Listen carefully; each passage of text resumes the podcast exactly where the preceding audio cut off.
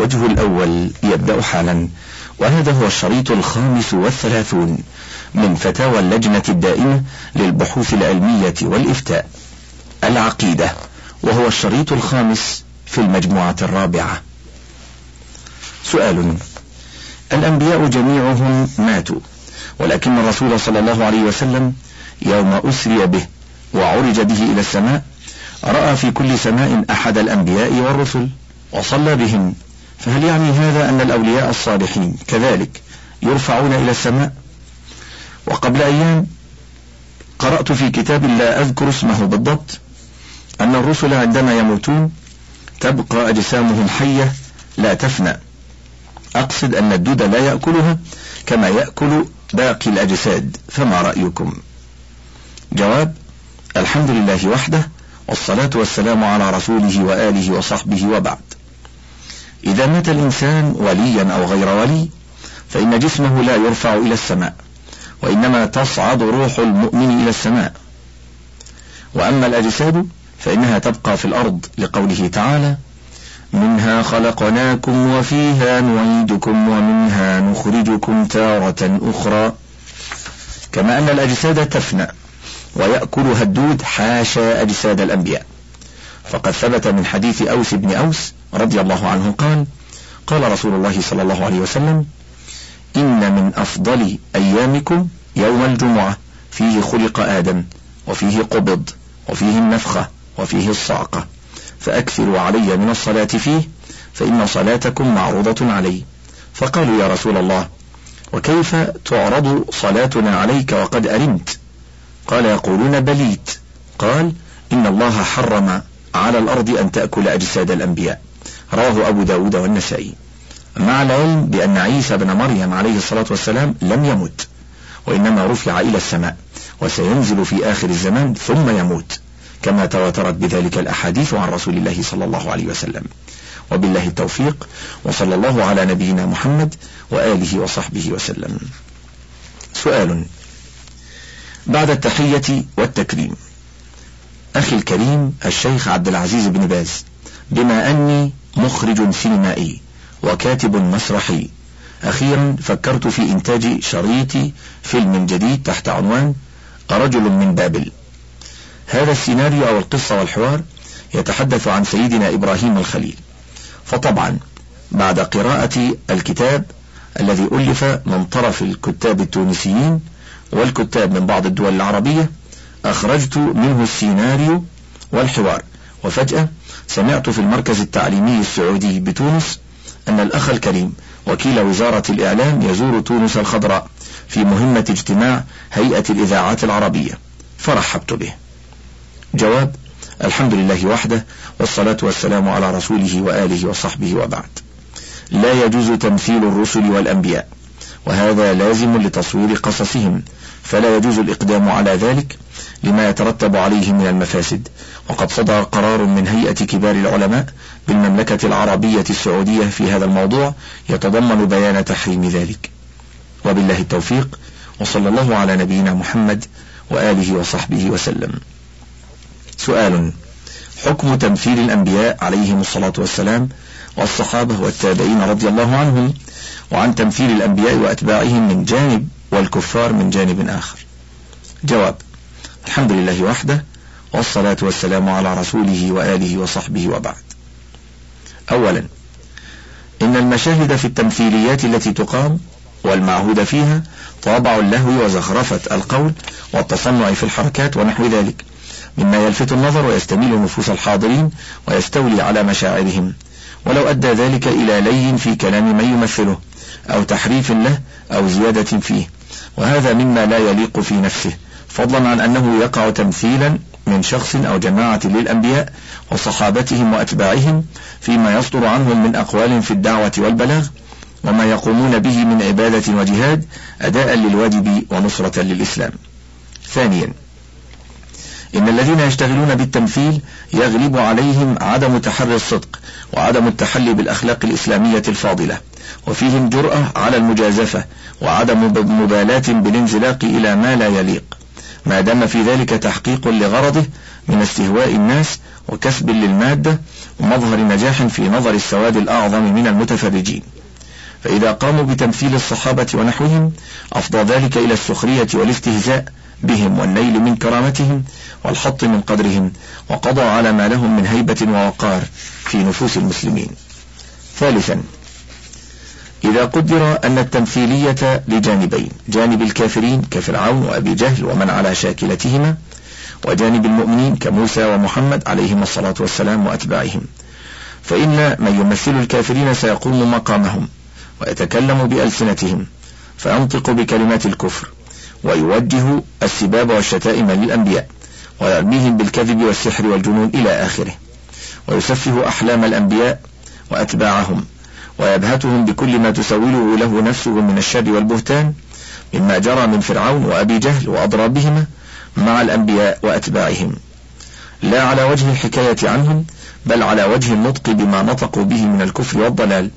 هذا إذا لم يزيدوا من عند أنفسهم ما يكسب الموقف بشاعة ويزيده نكرا وبهتانا. وإلا كانت جريمة التمثيل أشد وبلاؤها أعظم وذلك مما يؤدي إلى ما لا تحمد عقباه من الكفر وفساد المجتمع ونقيصة الأنبياء والصالحين.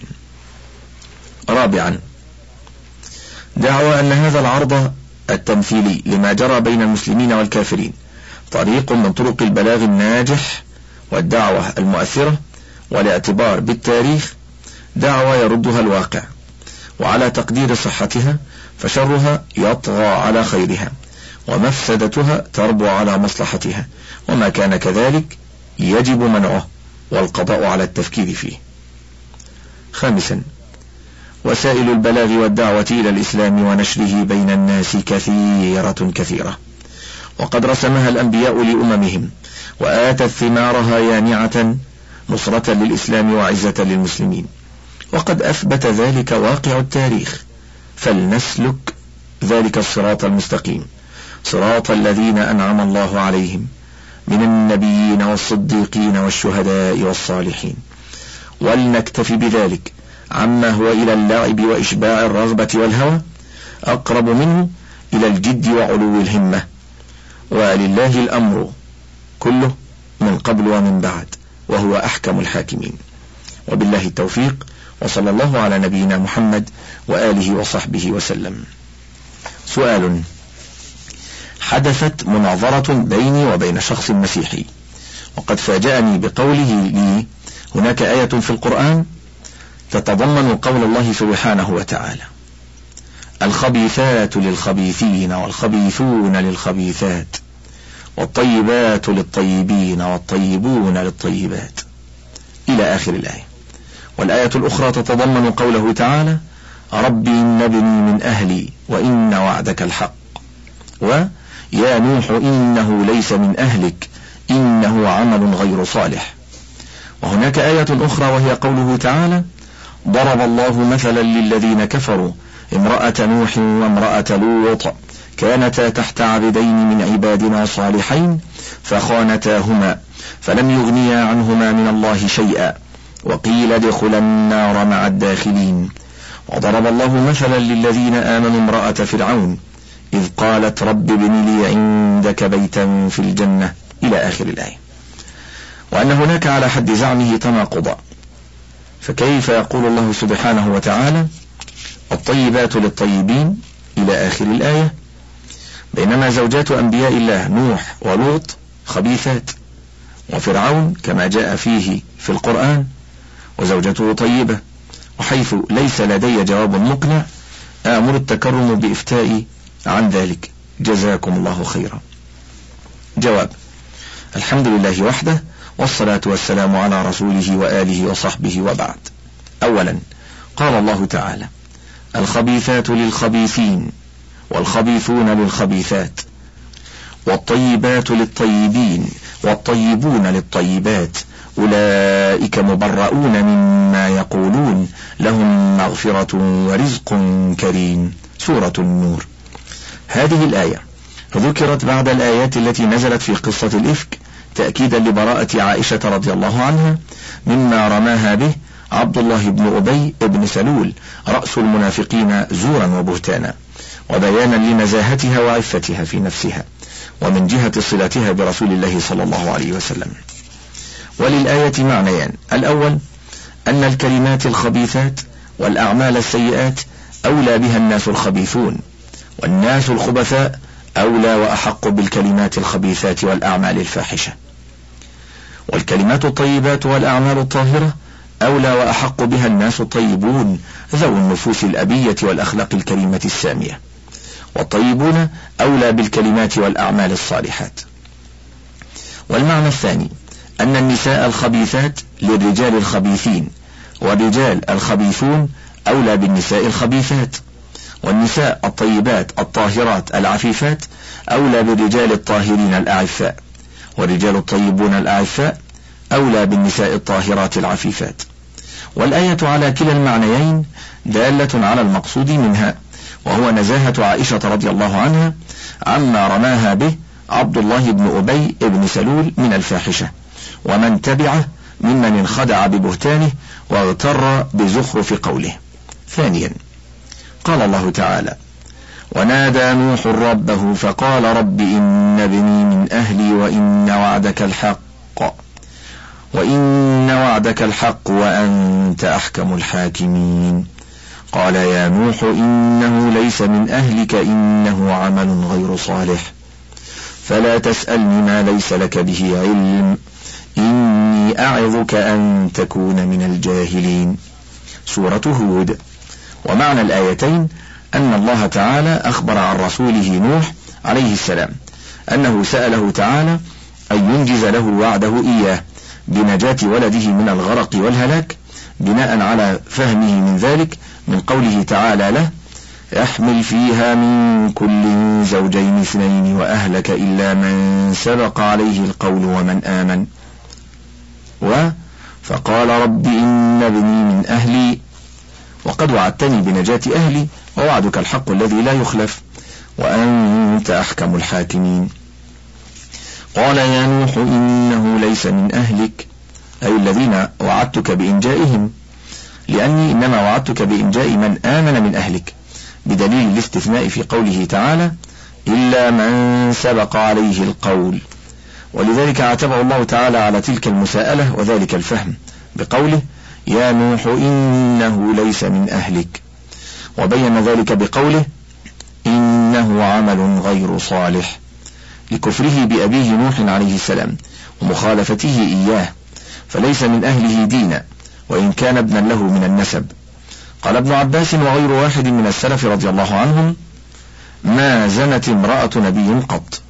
وهذا هو الحق فإن الله سبحانه أغير من أن يمكن امرأة نبي من الفاحشة. ولذلك غضب سبحانه على الذين رموا عائشة زوج النبي صلى الله عليه وسلم بالفاحشة وأنكر عليهم ذلك وبرأها مما قالوا فيها وأنزل في ذلك قرآنا يتلى إلى يوم القيامة. ثالثا قال الله تعالى ضرب الله مثلا للذين كفروا الآيتين من سورة التحريم.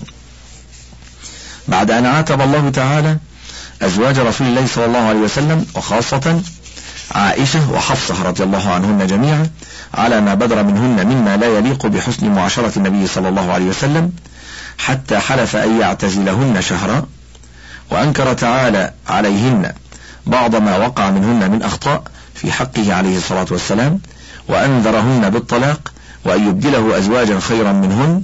ختم سورة التحريم بمثلين مثل ضربه للذين كفروا بامرأتين كافرتين امرأة نوح وامرأة لوط.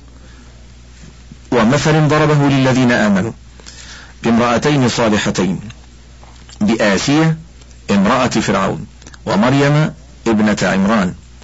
إيذانا بأن الله حكم عدل لا محاباة عنده بل كل نفس عنده بما كسبت رهينة. حث العباد على التقوى. وأن يخشوا يوما يرجعون فيه إلى الله. يوما لا يجزي فيه والد عن ولده ولا مولود هو جاز عن والده شيئا. يوم يفر المرء من أخيه وأمه وأبيه وصاحبته وبنيه لكل امرئ منهم يومئذ شأن يغنيه. يوم لا تزر فيه وازرة وزر أخرى. وإن تدع مثقلة إلى حملها لا يحمل منه شيء ولو كان ذا قربى يوم لا تنفع فيه الشفاعة إلا من أذن له الرحمن ورضي له قولا. فبين سبحانه أن امرأة نوح وامرأة لوط كانتا كافرتين وكانتا تحت رسولين كريمين من رسل الله. وكانت امرأة نوح تخونه بدلالة الكفار على من آمن بزوجها. وكانت امرأة لوط تدل الكفار على ضيوفه إيذاء وخيانة لهما وصدا للناس عن اتباعهما. فلم ينفعهما صلاح زوجيهما نوح ولوط ولم يدفع عنهما من بأس الله شيئا. وقيل لهاتين المرأتين دخلا النار مع الداخلين جزاء وفاقا بكفرهما وخيانتهما بدلالة امرأة نوح على من آمن به ودلالة امرأة لوط على ضيوفه لا بالزنا فإن الله سبحانه لا يرضى لنبي من أنبيائه زوجة زانية.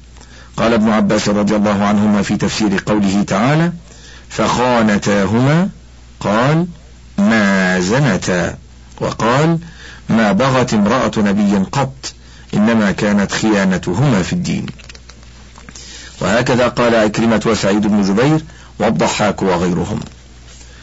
وبين الله سبحانه بالمثل الذي ضربه للذين آمنوا بآسية زوجة فرعون وكان أعتى الجبابرة في زمانه. أن مخالطة المؤمنين للكافرين لا تضرهم إذا دعت الضرورة إلى ذلك ما داموا معتصمين بحبل الله تعالى متمسكين بدينه كما لم ينفع صلاح الرسولين نوح ولوط صلاح رسولين نوح ولوط زوجتيهما الكافرتين. قال الله تعالى لا يتخذ المؤمنون الكافرين أولياء من دون المؤمنين ومن يفعل ذلك فليس من الله في شيء إلا أن تتقوا منهم تقاه. ولذلك لم يضر زوجة فرعون كفر زوجها وجبروته. فإن الله حكم عدل لا يؤاخذ أحدا بذنب غيره بل حماها وأحاطها بعنايته وحسن رعايته واستجاب دعاءها وبنى لها بيتا في الجنة ونجاها من فرعون وكيده وسائر القوم الظالمين. مما تقدم في تفسير الآيات من أن ابن نوح ليس ابن زنا وأن عائشة رضي الله عنها برأها الله في القرآن مما رماها به رأس النفاق ومن انخدع بقوله من المؤمنين والمؤمنات وأن كل من امرأة نوح وامرأة لوط لم تزني وإنما كانتا كافرتين. ودلت كل منهما الكفار على ما يسوءهما ويصد الناس عن اتباعهما وأن زواج المؤمن بالكافرة كان مباحا في الشرائع السابقة. وكذلك زواج الكافر بالمؤمنة وأن الله حمى امرأة فرعون من كيده وحفظ عليها دينها ونجاها من الظالمين. يتبين أن الآيات المذكورة متوافقة لا متناقضة وأن بعضها يؤيد بعضا. وبالله التوفيق وصلى الله على نبينا محمد وآله وصحبه وسلم. سؤال هل من الناس من أوحى الله إليه غير الأنبياء؟ جواب. الحمد لله وحده والصلاة والسلام على رسوله وآله وصحبه وبعد. لا نعلم أن الله أوحى إلى أحد غير الأنبياء والرسل صلوات الله وسلامه عليهم أجمعين وحي تشريع. أما وحي الإلهام فقد أوحى الله إلى أم موسى وإلى النحل. قال تعالى وأوحينا إلى أم موسى أن أرضعيه فإذا خفت عليه فألقيه في اليم ولا تخافي ولا تحزني. إنا رادوه إليك وجاعلوه من المرسلين. وقال وأوحى ربك إلى النحل أن اتخذي من الجبال بيوتا ومن الشجر ومما يعرشون. وبالله التوفيق وصلى الله على نبينا محمد وآله وصحبه وسلم. سؤال الرسل الثلاثمائة والثلاثة عشر أولهم نوح وآخرهم محمد عليهم الصلاة والسلام. أرسل قبل نوح رسول أم لا؟ جواب الحمد لله وحده والصلاة والسلام على رسوله وآله وصحبه وبعد. نوح أول الرسل إلى أهل الأرض بعد آدم لما ثبت في الصحيحين من حديث الشفاعة الطويل أن المؤمنين أتوا نوحا فقالوا أنت أول رسول أرسله الله إلى أهل الأرض فاشفع إلى ربنا الحديث. وبالله التوفيق وصلى الله على نبينا محمد وآله وصحبه وسلم. سؤال.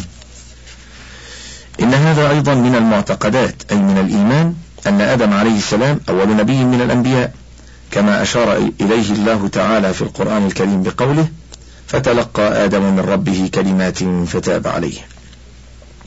أي الدلائل الظاهرة المبينة لرسالة آدم؟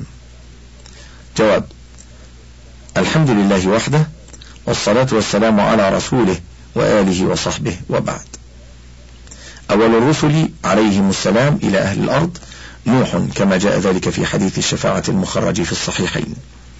وأما آدم فقيل إنه نبي وعلى ذلك يكون أول الأنبياء بدليل الآية التي ذكرت في السؤال. وقوله تعالى ولقد عهدنا إلى آدم من قبل فنسي ولم يجد له عزما وغير ذلك من الآيات التي فيها إيحاء الله إليه. ولا نعلم دليلا صحيحا صريحا يدل على أنه رسول عليه الصلاة والسلام. وبالله التوفيق وصلى الله على نبينا محمد وآله وصحبه وسلم. سؤال أريد أن أستفيد من جنابكم استفادة علمية لأشفي القلب بها. وقد قال الله تبارك وتعالى فاسألوا أهل الذكر إن كنتم لا تعلمون والله سبحانه وتعالى ولي الحق والصواب وإليه المرجع والمآب. وذلك أني بعدما درست الفنون وعلوم الحديث وعلوم القرآن بحمد الرحمن وقع ورسخ في قلبي أن الذي ألقى في النار سيدنا إبراهيم عليه وعلى نبينا الصلاة والتسليم ليس هو نمرود الذي ملك الأرض كلها كما هو بين الخواص والعوام والمذكور في التفاسير والتواريخ لعلماء الإسلام. بل ما ألقاه إلا قومه وذلك لأن القرآن العظيم الذي لا يأتيه الباطل من بين يديه ولا من خلفه حينما ذكر هذه القصة صرح تصريحا بأن الواقعة هذه قد وقعت مع قومه وأبيه لأنهم كانوا يعبدون الأصنام وهو صلى الله عليه وعلى نبينا محمد يمنعهم إلى أن جعل الأصنام جذاذا وجوز القوم هذا الجزاء بإزاء ما فعل حيث قال جل شأنه قالوا ابنوا له بنيانا فألقوه في الجحيم. القصة من سورة الأنبياء وغيرها. فالمباشرون لإجراء هذا الجزاء والمجوزون بعد المشاورة له ليس إلا قومه. فالسياق والسباق وإرجاع هذه الضمائر إلى القوم لا يصرح تصريحا لا يقبل التأويل إلا بأن الواقعة هذه قد وقعت مع قومه لا مع نمروذ. نعم الواقعة المبينة في قوله تعالى ألم تر إلى الذي حاج إبراهيم؟ الآية القصة هنا تدل على أنها وقعت مع نمروذ لا مع القوم. مع أن المعلومة من التاريخ أن نمروذ هذا ليس من قوم إبراهيم عليه الصلاة والتسليم. فإلى جانب سياق القرآن وتصريحه الذي لا يقبل التأويل وإلى جانب التواريخ والتفاسير وضعاف الأحاديث التي لا يساوي السياق القرآني وتصريحه فبهذا نشأ القلق والاضطراب. وإني راجعت التفاسير فما وجدت لهذه المعضلة شفاء. فالمرجو من حضرتكم الجواب الشافي المؤيد بالروايات الصحيحة من الأحاديث النبوية مع الإحاطة. ولا يقبل إلا الحديث الصحيح وأقوال علماء المحققين. أجري وأجركم على الله. جواب الحمد لله وحده والصلاة والسلام على رسوله وآله وصحبه وبعد. إن الله تعالى ذكر في سورة البقرة قصة الذي حاج إبراهيم في ربه وختمها بانتصار إبراهيم عليه ودحضه شبهته فقال فبهت الذي كفر والله لا يهدي القوم الظالمين.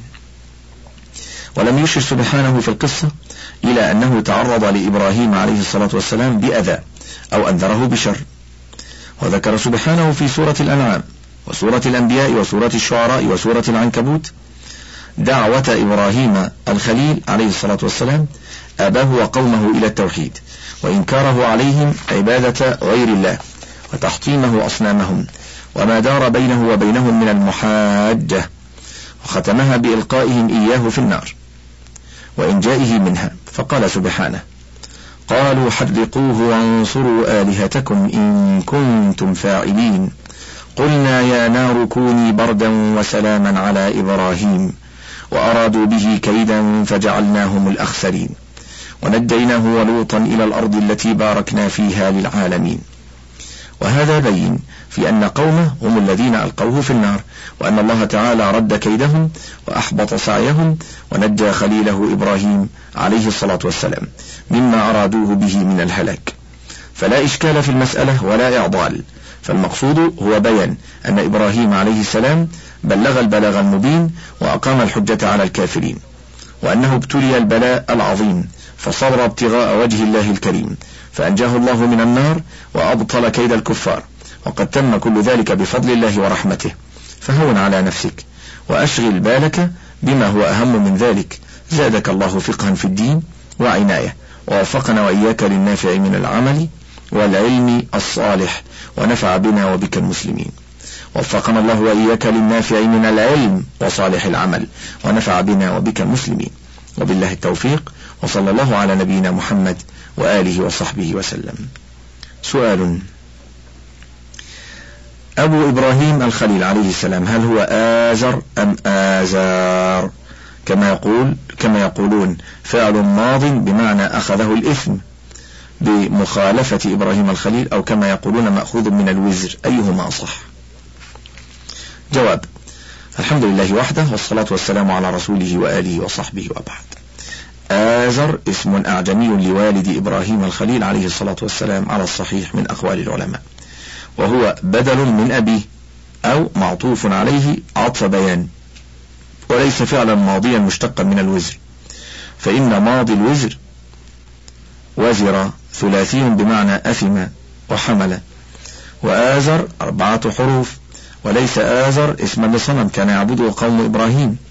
وأبوه لكونه مخالفا لسياق خطاب إبراهيم عليه السلام لأبيه ولجمع الأصنام في نفس الآية ولتعداد معبوداتهم تفصيلا بعد ذلك من كوكب وقمر وشمس. وبالله التوفيق وصلى الله على نبينا محمد وآله وصحبه وسلم. سؤال يروى في كتب التفسير بأن إسماعيل عليه السلام دفن في الحطيم بمكة المكرمة. إذا كان القبر في الحطيم فكيف تجوز الصلاة في ذلك المكان؟ جواب الحمد لله وحده والصلاة والسلام على رسوله وآله وصحبه وبعد. ما قيل من أن إسماعيل عليه الصلاة والسلام مدفون في الحطيم غير صحيح فلا يعول عليه بحال. وبالله التوفيق وصلى الله على نبينا محمد وآله وصحبه وسلم. سؤال هل إخوة سيدنا يوسف عليه السلام الذين رموه في الجب من الأصباط المذكورين في القرآن الذين هم من الأنبياء والمرسلين وإن كانوا كذلك فهل يجوز فعلهم هذا في حق الرسل والأنبياء؟ أم أنهم فعلوا ذلك قبل أن تأتيهم النبوة والرسالة؟ جواب الحمد لله وحده والصلاة والسلام على رسوله وآله وصحبه وبعد. يوسف عليه السلام وإخوته هم بنو يعقوب عليه السلام. إسرائيل. والمراد بالأسباط حفدة يعقوب وذرية أبنائه الاثني عشر. وليس من الاثني عشر نبي إلا يوسف عليه السلام. على الصحيح. كما ذكر ذلك ابن كثير في كتابه البداية. من الصفحة الخامسة عشرة بعد المئتين والسادسة عشرة بعد المئتين في الجزء الأول. وعلى هذا فلا يستبعد أن يحتال إخوة يوسف على أبيهم ويرتكبوا ما حصل منهم من الكيد لأخيهم يوسف عليه السلام وبالله التوفيق وصلى الله على نبينا محمد وآله وصحبه وسلم سؤال هل الخضر عليه السلام حارس في الأنهار والصحارى وهل يعين كل من يضل عن الطريق إذا ناداه؟ جواب الحمد لله وحده والصلاة والسلام على رسوله وآله وصحبه وبعد. الصحيح من أقوال العلماء أن الخضر عليه السلام توفي قبل إرسال الله لنبيه محمد صلى الله عليه وسلم لقوله تعالى وما جعلنا لبشر من قبلك الخلد أفإن مت فهم الخالدون؟ وعلى تقدير أنه بقي حيا حتى لقي نبينا محمد صلى الله عليه وسلم. فقد دلت السنة على وفاته بعد وفاة نبينا محمد صلى الله عليه وسلم بمدة محدودة. بينها صلى الله عليه وسلم بقوله فيما ثبت عنه أرأيتكم ليلتكم هذه فإنه على رأس مئة سنة لا يبقى على وجه الأرض ممن هو عليها اليوم أحد. وعلى هذا يكون شأنه شأن الأموات لا يسمع نداء من ناداه ولا يجيب من دعاه ولا يهدي من ضل عن الطريق. إذا استهداه وعلى تقدير أنه حي إلى اليوم فهو غائب. شأنه شأن غيره من الغائبين. لا يجوز دعاؤه ولا الاستنجاد به في شدة أو رخاء. لعموم قوله تعالى فلا تدعوا مع الله أحدا وما جاء في معناه من الآيات. وبالله التوفيق وصلى الله على نبينا محمد وآله وصحبه وسلم.